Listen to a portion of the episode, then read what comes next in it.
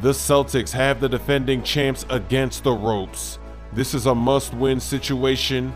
No team has ever come back down 0 3 in an NBA playoff series. That's why Kyle Lowry, he puts up 31 points tonight. Fred Van VanVleet drops 25. The whole starting lineup dropped at least 10. They came to play, they left it all on the court, and it comes down to the last second. For the Celtics, Kemba Walker puts up 29 points, and you're going to see him in the clutch. Jaylen Brown with 19 points. Williams gets pushed in midair when he's slamming the ball down. That's a flagrant one foul for Siakam. Now he kicks it outside to Fred Van VanVleet in the fourth quarter.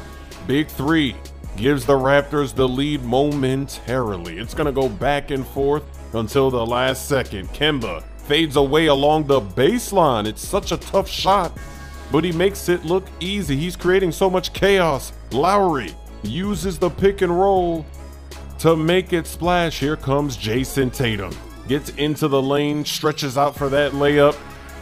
In transition, Smart, nearly turns it over, but finds Jaylen Brown, who lifts off for the slam. Celtics continue to get offensive rebounds. Another dunk for Brown. 31 seconds. The three is off. Rebounded OG. They kick it out to Fred Van VanVleet.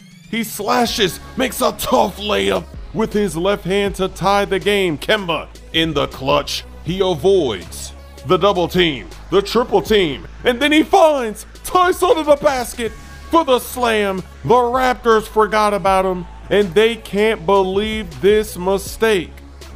It looked like the game winning basket. There's only going to be 0.5 seconds remaining in this game. There's not much that you can do with that little time.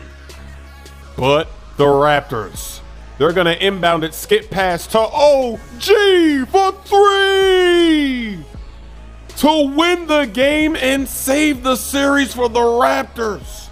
Wow, 0.5 seconds. Why was he wide open?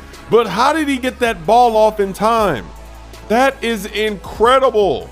Timing and release and form.